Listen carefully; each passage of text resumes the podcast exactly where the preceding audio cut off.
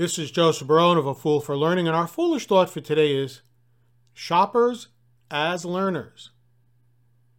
In my last two podcasts, I spoke about the training participant analogy explorers, vacationers, prisoners. However, there are some who include a fourth group shoppers. So before we delve into this group, let's take a moment to review the explorer, vacationer, prisoner groups. An explorer is someone who is eager to discover new ideas and insights. They want to learn everything they can about the project, the release, the topic.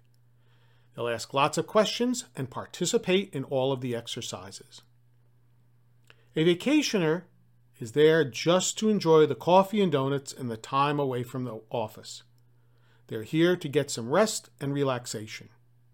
They won't give you a hard time.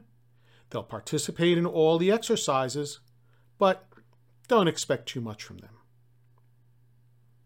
The prisoner is there because he or she was forced to attend. They will let you know that, and they will do everything they can not to learn anything. Nothing you can do or say will change their minds about the session they were forced to attend. Now that we've had, now that we've reviewed these groups, let us ask ourselves, what is a shopper? These are people who look over all of the available information and are happy to go home with one or two new useful ideas or facts. They came, they saw, and they got something out of it. Have you ever used this four group analogy to describe your training participants? To be honest, I have not. But it is something to think about.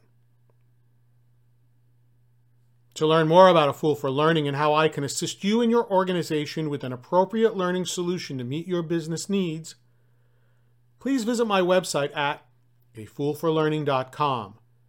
This is Joseph Barone, the CEO of A Fool for Learning, signing out. Remember, learn, perform, succeed.